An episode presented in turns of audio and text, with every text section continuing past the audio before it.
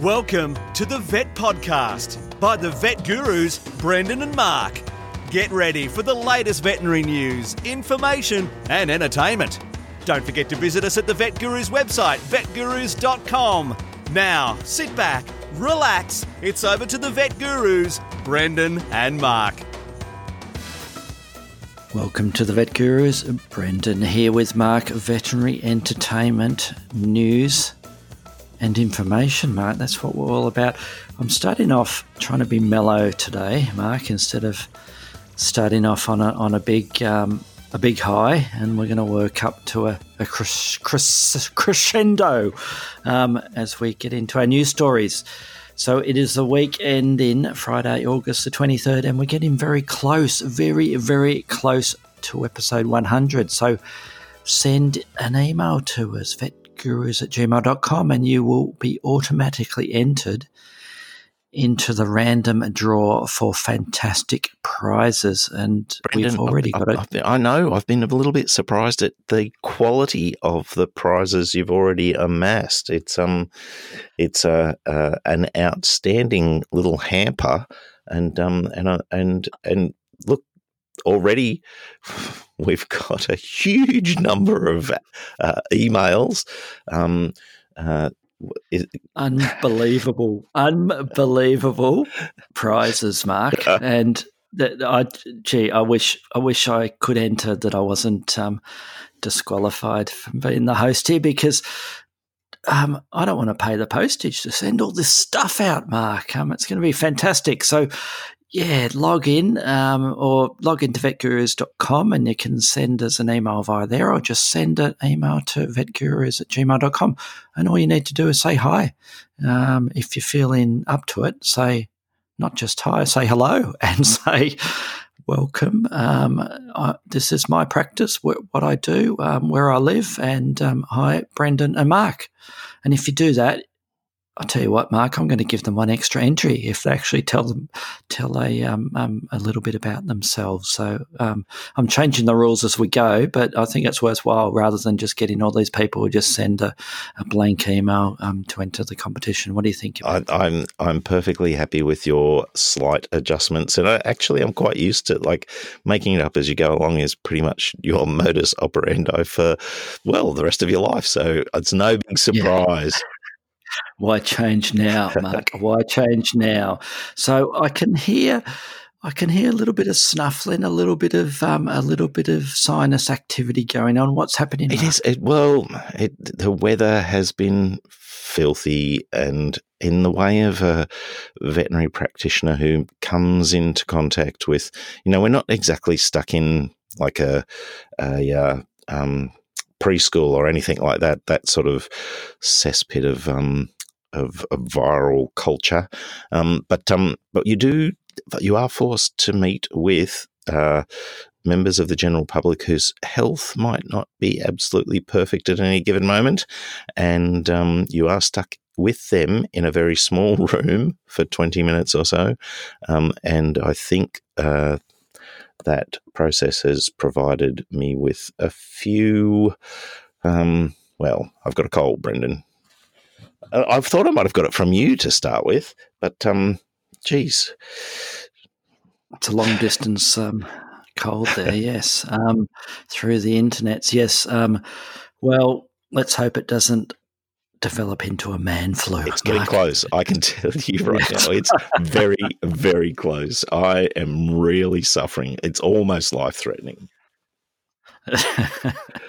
Hang in there, Mark. I'm sure you'll get over it. I'm sure you'll get over it. Well, luckily enough, I haven't had any such um, event the last few days anyway, and um, things are plugging away okay at, at, at work. Um, we had a couple few days of um, have been a bit, little bit quiet, but it's picked up again. And then, as usual, you know, sometimes it's a famine or flood, isn't it, Mark? And it'd be nice if things evened out, but that's the nature of the industry. And um, yeah, a couple of interesting cases. Um, a, a shed in a dysecdysis snake that um, could end up being one of those horrible. Um, um, slippery skin disease type snakes, Mark, um, where the where the skin it's almost like you completely peel the snake skin away. I'm hoping not, but um, I, I, just have this little tingling in my spider sense is um, tingling, Mark, uh, my, and it may be that, but we'll time will tell with that. But some interesting cases and some nice clients, and what more could you want? It is. It is just what we're. Um, you know, we we are so gratified to have those people who come to us, and and it is. I was interested to hear that you um uh, you commented on the, the waxing and waning nature of uh, veterinary practice, and it is something that um, you know, as a practice owner and trying to maintain a um, you know a, a, suitable staff and work culture, it is one of the hardest things in the world to, you know, it's always as you said, feast or famine. You're whinging because it's too busy or whinging because it's not busy enough. There's no Goldilocks zone, Brendan. No, um, well, there probably is, but it's out there in the in the cosmos somewhere, isn't it? The Goldilocks planets. Um, but that's we'll talk about that at another time. So you're going to talk about a moth. I, speaking of um, waxing and waning. Well, indeed. Um, I'm going to talk about um, uh, Creatonotos gangis. This moth, um, uh, it's the distribution um, is reportedly uh, more tropical, but I've actually seen a few of these guys around our area here. They're, they're uh, reportedly the northern regions of Western Australia, Northern Territory, and Queensland. They, their range extends all across Southeast Asia, but we do in the summer see a few of them must get blown down from the uh, the the the uh, breeze from Queensland, and um, and we end up with a few of them around here. They're really outstanding. Uh, feature like when if you just see them um, they're pretty spectacular black and white uh, moth with a bright red body um, that sort of you know those uh, uh those games where people uh, use those pens that do gradation in color, the rainbow sort of appearance. It, it, sort of starts orange, it gets a little bit redder, and then it's bright red by the time it gets to the end of the abdomen. It's a beautiful looking moth, but its outstanding feature is not its bright outside color, Brendan. Um, it is the structures known as coremata the coremata. Now, I'm sure most of our listeners know that um, to attract a female moth, a male moth has to disperse a pheromone, a chemical attractant, um, and many moths uh, uh, have, you know, fairly um, ornate ways to increase the surface tension um, of the organs that distribute the pheromone. And the female moths have those lovely big antennae, um, uh, which they sense the pheromone, and uh, as it, as the heady cocktail of chemicals wafts around, um, and they can head towards the uh, the male with the best pheromone. Um, so the coremata are feather duster sort of like looking things, um, and our wonderful moth Creatonotos gangis, um, has the hugest, hugest uh, coremata amongst all the moths. Um, it or hair pencil. Hair, hair, pencil. That's a that sort of takes a little bit of the grandeur out of it, Brendan. or a feather duster which is what Cor- Coremata means. Yes. Great. Um, and so um, the interesting thing, there's two interesting things about this. Most of the time, you never get to see these. Um, but the researchers have developed a technique where they uh, inject a little stream of pressurized alcohol into the body of the preserved insect um, to evert the rather outstanding genitalia um, well, I suppose, te- is it genitalia? This paper calls it genitalia, but it's coremata. I don't know whether it technically is genitalia, but it's gigantic, Brendan. And and the researchers very cleverly come up with the um the for their little uh, device which inflates the coremata in preserved specimens. They have a phalloblaster. Just of course they had to have a phalloblaster. The other interesting thing about um, this moth is that the pheromone cocktail that they make um, is actually a very slight chemical alteration to the pyrrolizidine alkaloids uh, that many plants produce to deter insects and animals from eating their leaves. Our wonderful, uh, the caterpillars of our wonderful moth seek those chemicals out and use them um, to uh, create the pheromone. And, and if they don't have enough pheromone, they actually don't develop a very large uh, coremata. So um, they do search out these chemicals and eat the plants that have them. Um, and and probably my bet is, judging by their color, the the chemicals still create a bit of a um, they still uh, protect the bird, the moth from being eaten because crockies, you can see these guys a mile off. Um, so that's my story, Brendan. A moth with a giant um, coremata and uh, um, and poisonous pheromones. And the phalloblaster, yes. Um, I think there's a few um, human males at nightclubs that um, use a stream of pressurized alcohol to um, to inflate their genitalia mark. Um, so perhaps they're using a form of the phalloblaster as well to attract um, females. But yes, there is. Uh, we'll have a link to uh, the phalloblaster. Now that you've made that work. joke, we have to have a link because people won't won't believe that story is true at our website. And um, I was one of the times I was chuckling during your um, comments there, Mark, was watching the video for the first time of the phalloblaster, and it is um, it is spectacular. I must admit, it is spectacular. Well, I don't think I'm going to be able to beat that story, Mark. You've you've um, you've um, started off with with a bang, so to speak. Um, so baby spiders. I'm going to talk about baby spiders. They're born with big eyes, Mark, just like puppies are born with big feet, and uh, it all makes sense. It all makes sense. It's going to be a very quick um, story here, and it's all about negative ontogenetic allometry, Mark, which is a spider's huge, eye, huge eyes are the similar size to a puppy's monstrous feet because they grow into them.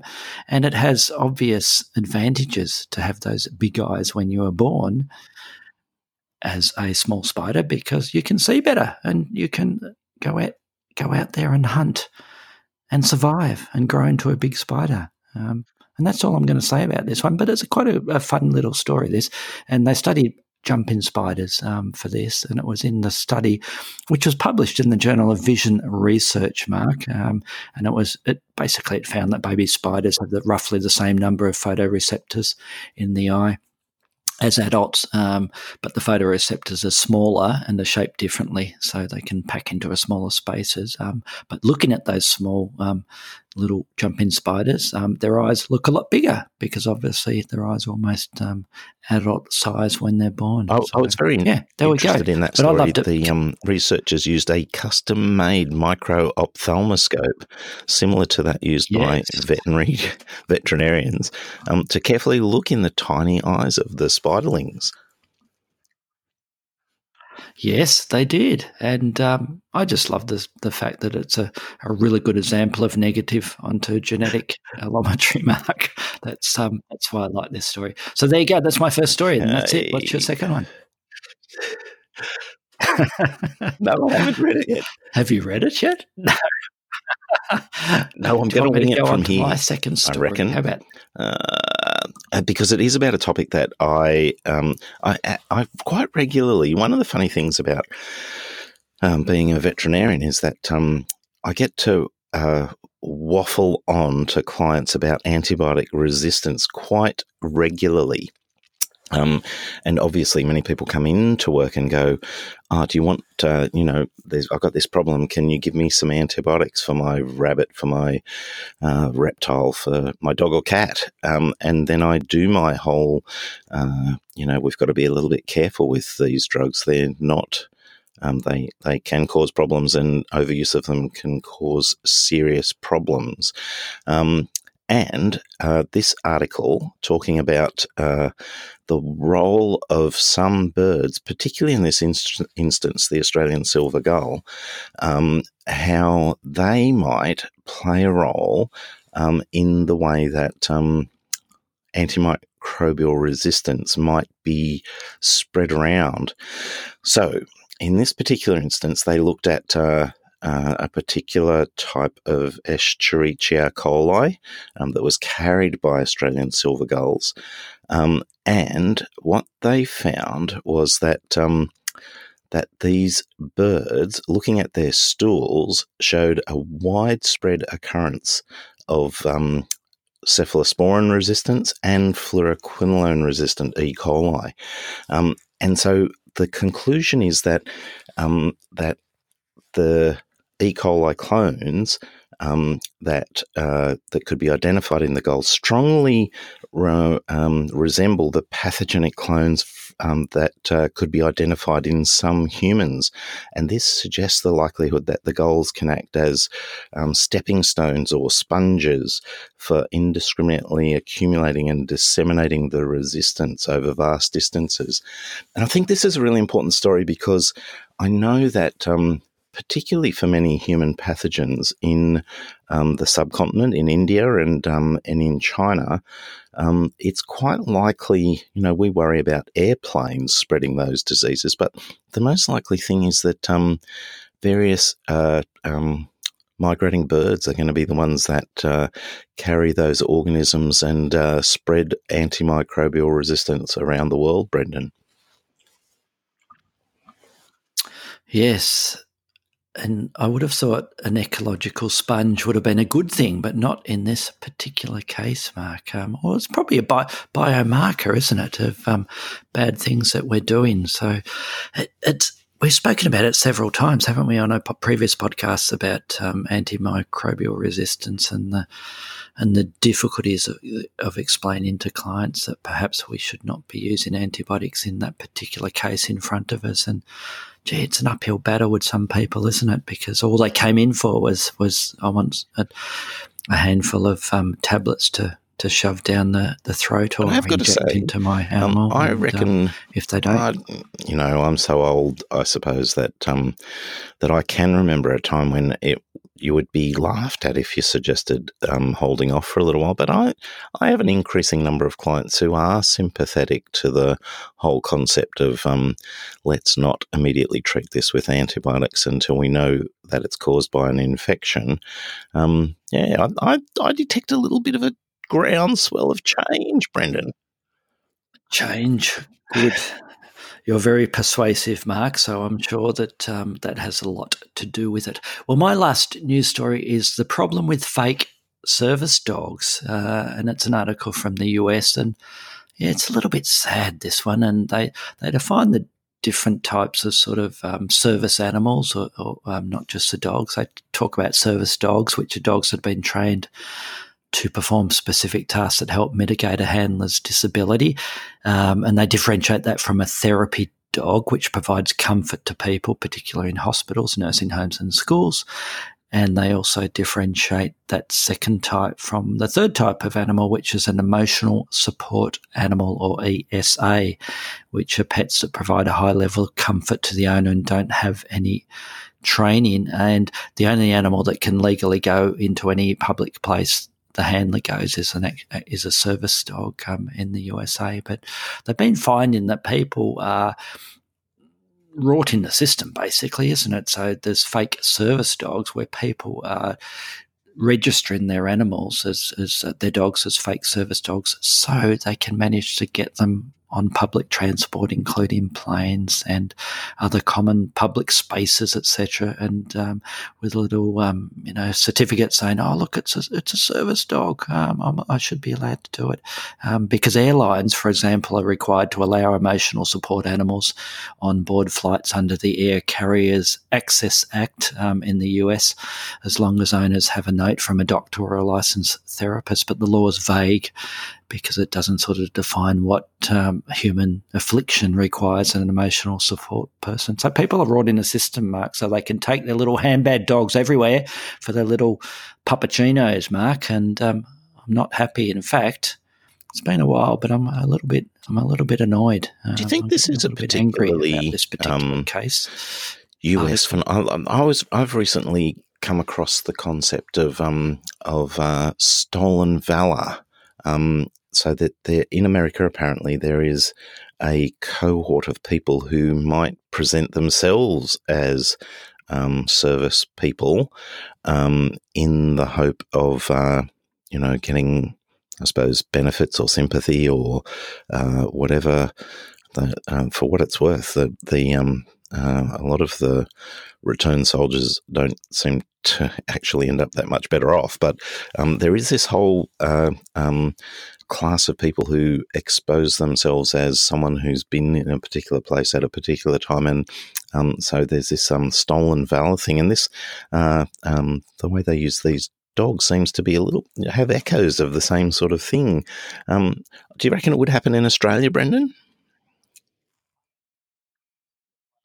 Well, I know there's at least one case of somebody pretending to be a, a Vietnam veteran or and marching in the parades here in, in Australia on Australia Day or, or another oh, service oh, wow. type day. And getting away with it, and um, they were completely made up. And they, uh, the RSL Return Servicemen League, took them to court, and they, um, I can't remember whether were just fined or they were, were jailed for it because they, um, yeah, they, they pretended to be, you know, Colonel. Colonel Saunders um, from from whatever, and yeah, so I'm, I'm sure it must happen in in in other countries as well. But it's it's sad, isn't it? It is a little bit sad, and actually it reminds me of, of, of a slightly related thing that was happening um, with with one of my clients. One of my clients who I saw today actually is is lovely lady, and she um, provides support animals for um, mentally and physically abused children, um, and she she um, uses primarily guinea pigs, um, some some rabbits, and um, she's a lovely lady. And these are these are kids that have been through hell. Um, you know, mo- a lot of them sexually abused, and they get to you know decide which animals they, they can hold when they're having therapy ses- sessions, and it seems to help them open up. Um, and I heard today that her that the funding um, for her thing has been cut. Um, so she's actually, and that was her basically a, her only job was was helping these, you know, and and I'm sure it wasn't a, it would have been a very poorly paid job anyway, um, as as a lot of those service industry type um, um, support um, jobs are. So yeah, yes, so it just made me think of that. But yeah, I'm a little bit angry about these people who um, are doing this sort of thing with their pretending to be, you know, having their service animals or, or emotional support animals. And yeah, that's my last. It's a bit of a downer, but that is my last news story, Mark. Um, and I think we'll leave it at that and jump. We're very punchy today, aren't we? we're going to jump into our main topic today, which is lumps in guinea pigs, or the condition that the layperson calls lumps, which is cervical lymphadenitis. I suppose is the most common term for it in guinea pigs. And um, first question no, to you, funnily Mike, enough, we don't. I was um, when you suggested this as a topic, I thought I'm I'm pretty keen to um, have a listen to what you've got to say about this. And I did have a quick scan through our records, and um, and uh, we do get um, a number of lumps and bumps on guinea pigs, but um, not many of them end up being uh, definitively diagnosed as cervical lymphadenitis. Um, and I do know it's a quite across the world, it's a relatively common condition. So I, my bet is you see it quite regularly.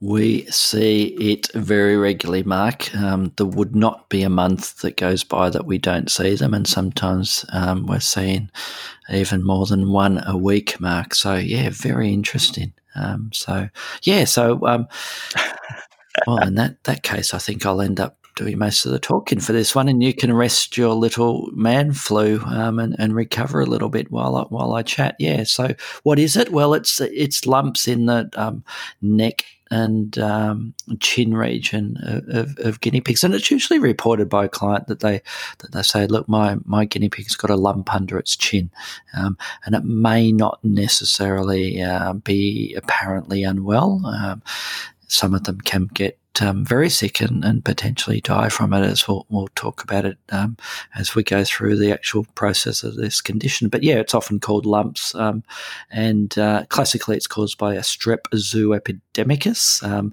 but it can be several different types of bacteria, but that's classically the one that um, is implicated um, worldwide with the condition. And yeah, the signs are yeah, it's got a lump. Um, sometimes it can they can get massive, and and I think I sent you some pictures of one fairly recently, didn't I? Um, and they can end up to be almost. I've had um, the biggest one I've seen is almost an orange size mark. It's um, incredible. Um, usually unilateral, um, but we can certainly get um, bilateral um, signs as well with them. So, yeah, differential diagnosis. So, um, what sort of thing? Well, do you want to chat about this, Mark? I know you don't see that many, but what sort of things could also be causing um, or show up? Well, we're always probably, as I was looking through our cases, I was thinking that um, we're probably thinking about um, uh, abscesses that might have arisen from uh, maybe teeth on occasions or uh, because of fights. Uh, we often find that guinea pigs, um, maybe even surreptitiously, the owners don't often know, but while the owners are away, they'll often uh, have a little bit of an argument and um, they definitely have sharp teeth, I can tell you that much. Um, they I have read about um, seals in guinea pigs. Um, it's one of the things that we always look out for, but I can't say that I've seen too many of those. Um, and um, we definitely see, like many of our herbivores, uh, um, otitis extend into that uh, um, subcutaneous space just below the ear.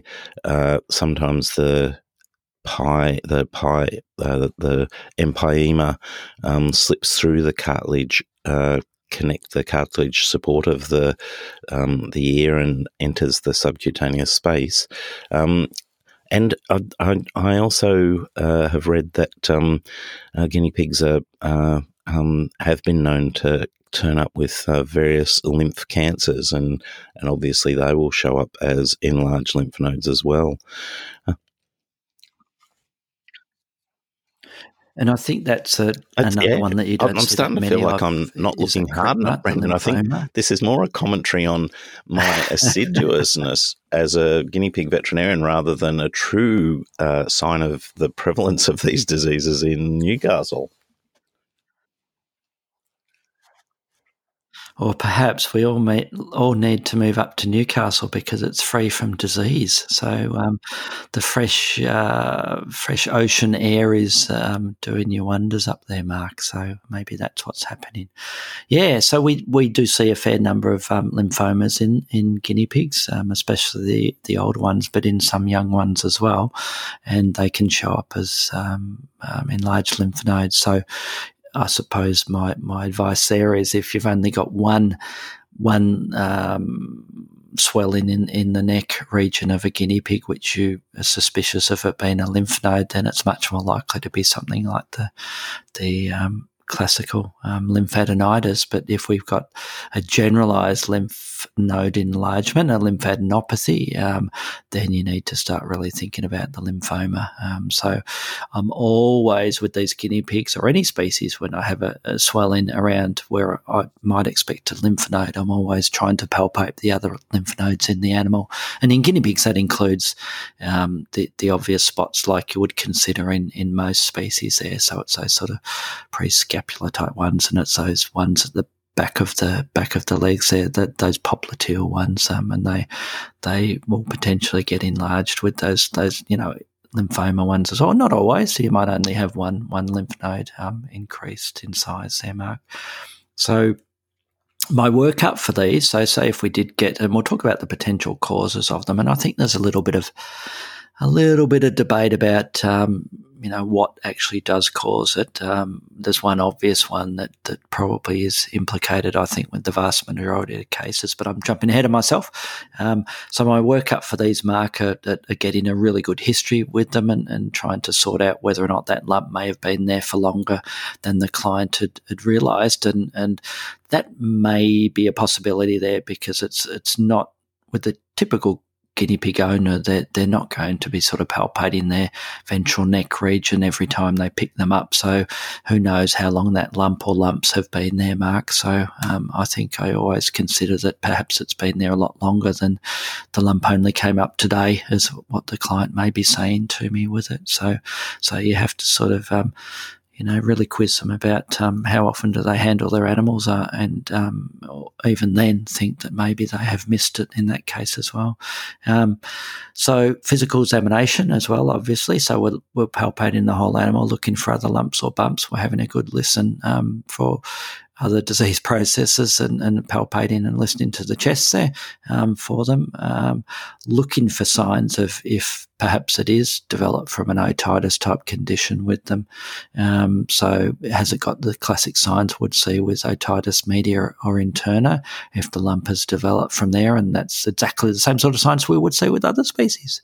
So we're looking for head tilt, we're looking for nystagmus, those those um, conditions or, or, clinical signs with them. Um, typically, my standard workup for them would then be admitting the animal into the clinic. Um, ideally, um, recommending um, general anaesthetic, um, survey radiographs of, of, the head and neck region for bloods, and ideally a, a culture what are you looking for on those radiographs as well, Mark? Well, I'm just seeing if if so, let's say it's a solitary mass there, a solitary um, lump there. Oh, and, and, the other the other comment relating to differentiating the, the those lumps um, between, especially the um, the lymphoma um, early on, is that the that the classic lymphadenitis often feels like a, a, pocket of pus, which it basically is. It's a lymph node that's been overwhelmed and it's abscessed. Um, and the lymphoma um, ones um, initially anyway it, um, they tend to be much firmer so that the lymph nodes are reasonably intact but they can eventually just sort of end up almost exploding and forming into big mushy uh, mushy ball as well. So um, um, it may give you an indication towards one or the other. So on the radiographs we're seeing if it's a, a fully encapsulated um, abscess there um, and whether or not it does track down towards the mouth there. So um, that's where we get into the possible causes there, and that it might be related related to, to the two things that are commonly implicated, and, and one of them is dental disease, um, like we see in all our all our little herbivores, so tooth root abscesses, etc.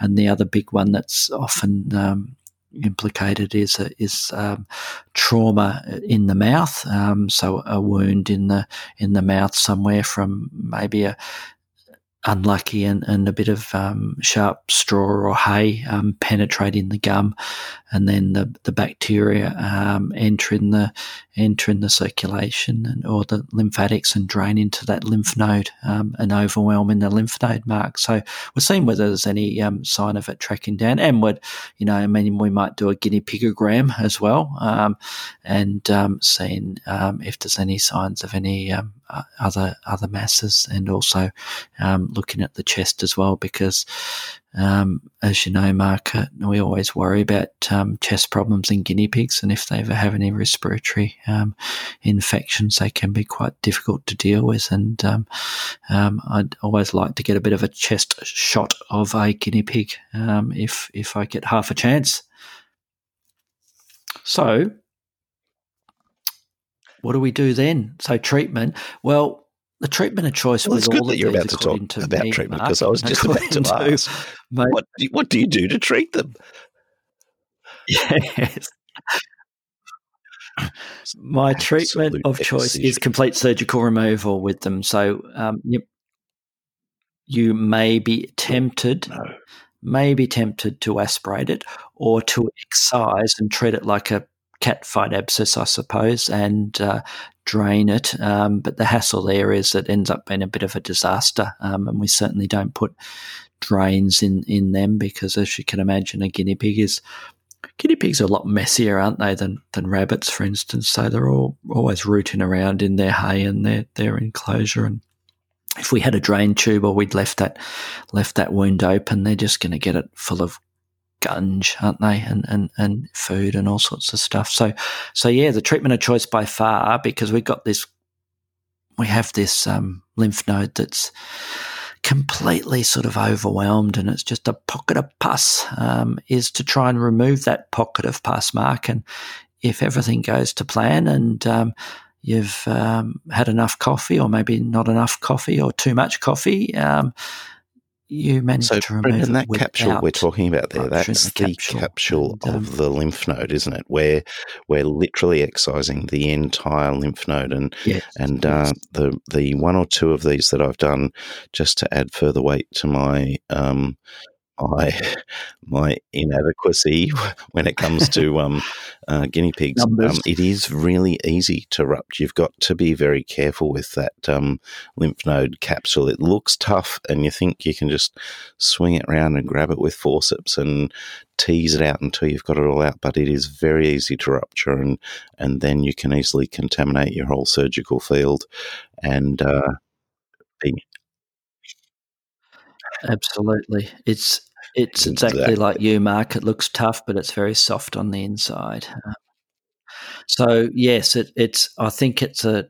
It's it's not rushing. You need to just take your time, take a deep breath, and um, treat it a bit like a game. You know, let's see if I can get this one out without it pop in. Um, and and if you're if you're in a rush or you're thinking let's quickly get this out, then it's almost invariably going to going to rupture because you're not being gentle enough and um, dissecting around it.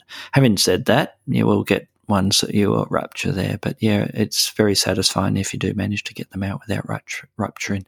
If you do rupture it, then still go ahead and try and remove the whole what's remaining of that capsule there and uh, and flush it copiously. And my my my thoughts are we still close that wound over because, as I mentioned previously, we don't want to leave it open there, and um, they've still got a pretty good chance of complete resolution, um, considering um, um depending on that we haven't got any assuming we haven't got underlying dental disease, for instance, with them. Yeah, but it can be a bit of a challenge there, Mark. It can be a little bit of a challenge, and those some of those ones where you know they've the, the whole side of that neck or both sides um, with some of them is obscured with these huge lymph nodes. It's a little bit tricky because we're we're, we're diving into a region that um, we might have things like a jugular or a carotid or a recurrent laryngeal nerve um, that's in there somewhere, and you may may struggle to identify it, especially if you've and, that, ruptured, and that's you've hit the, that the node there. So that's yeah, probably one of the things um, in this surgery. The, the couple of them that I've done, when you first go in, it does look like you can you know, distinguish those tissues relatively easily. And I do feel like I'm going, um, particularly at the beginning, oh, that's clearly the blood vessels, the nerves.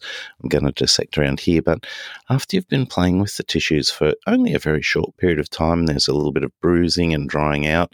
Um, it seems that all those vascular and nervous structures end up looking the bloody same. And even more like a little bit of sinewy muscle. So um, I, take your point that once you, um, if you if you're even just a little bit uh, vigorous and you start to bruise those tissues, it can be very difficult to pick between those very vital structures and some things that might not be as significant if you gently dissect them. Yes. So it needs to be something you've you, you've got your head switched on, and uh, you get in there and um, you know be be be confident um, with with the fact that um, you should be able to get there with them, but but don't um, don't approach it too tentatively. It's that balance, isn't it, Mark, with these sorts of um, surgeries? So you, you don't want to be too gung ho, but you don't want to be too tentative um, because you Yes. Um, yes. So, and then what do we do? Well, ideally, we do a culture and sensitivity pending the um, okay from the client. And if not, um, we would then be placing it on a course of um, antibiotics based on typically what um, will respond, um, considering the chances of the bugs that will likely be in there. And that ends up being either enrofloxacin, well, in, in my, my, my cases, Mark, um, chloramphenicol seems to do the trick as well, and um, the trimethoprim sulfa drugs as well. Um, and obviously, we are we are providing um, adequate adequate analgesia as well, and that typically would be um, part of the pre and, and peri uh, operative um, um, treatment and also post-operatively um, in vast majority of cases it would be placing the animal on meloxicam. now just tell me um, about the, one of the big things. I always worry about with my guinea pig cases is the the um, is that whole process of dysbiosis where the antibiotics uh, interfere with the normal gut flora and trigger a cascade of events which leads to the demise of the animal. Um, so you're administering these antibiotics per os?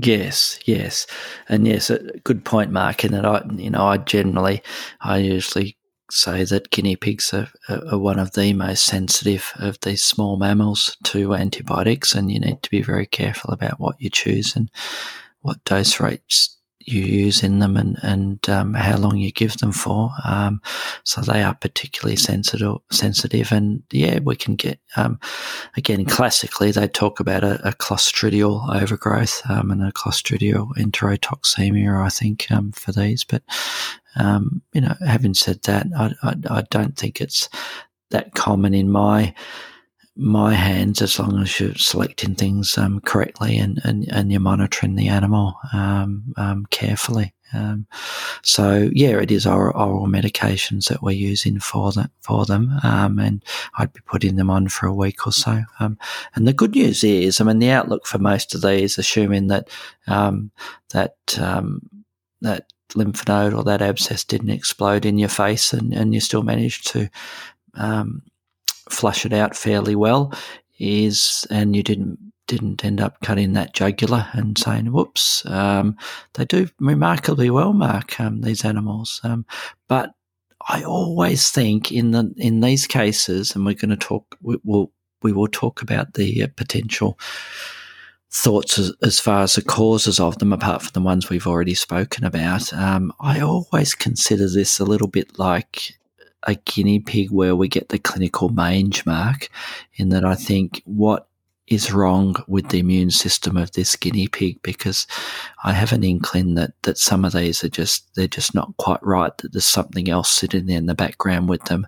And that's why the lymph node of this particular animal became overwhelmed um, from something perhaps as simple as a as a wound inside the I do like a theory. And, and well that's my theory, Mark. Enough, you like a theory, um, don't you? I so. have had the same thought myself, but I've got to say that in trying to um, identify, you know, because uh, obviously with guinea pigs, um, our wonderful friends uh, from um, the uh, small animal nutrition, the Oxbow people, um, they produce those. Uh, um, vitamin C supplements, and um, and I was always worried that uh, that this condition might be a um, an issue to do with um, you know, um, a scurvy like uh, situation. But um, that's probably not um, been borne out by the literature, at least. Is that um, your understanding, Brendan?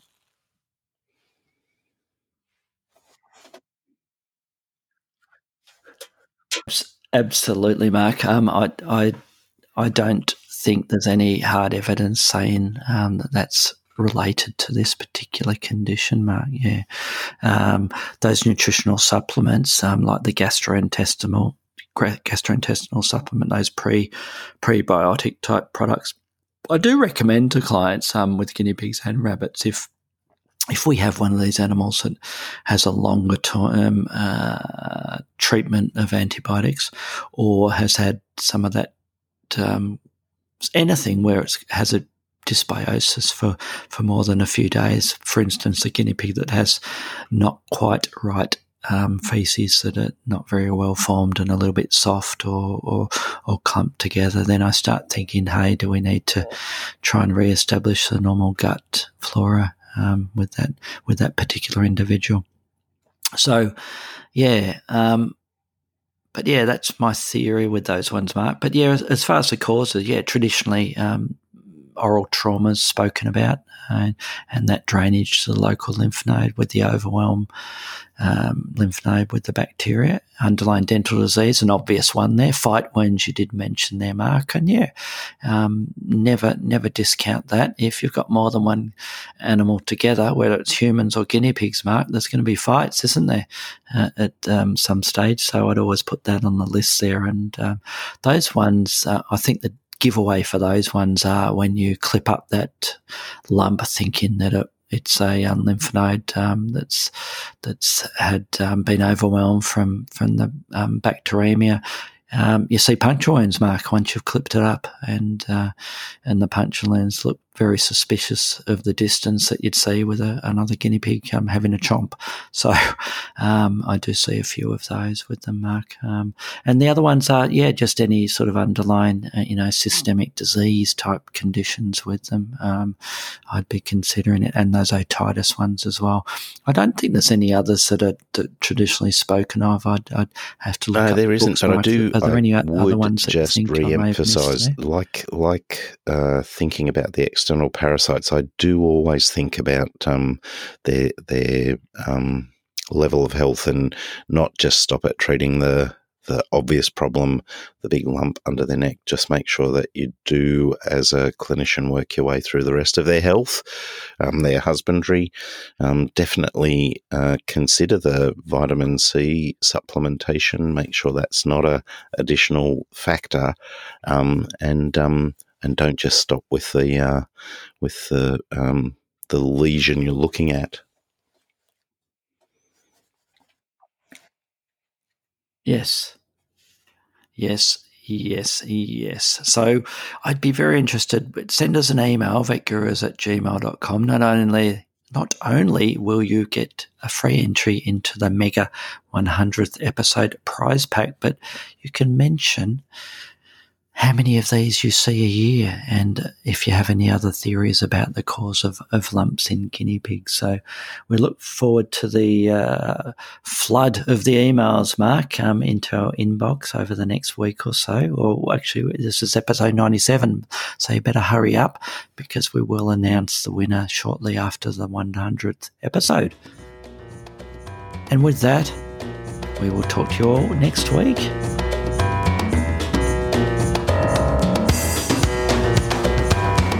Thanks for listening to the Vet Podcast by the Vet Gurus. Don't forget to visit us at the website vetgurus.com, where you can subscribe, view show notes, listen to previous episodes, and more. You can contact us via email at vetgurus at gmail.com to ask a question or just say hi. Thanks again, and see you next time.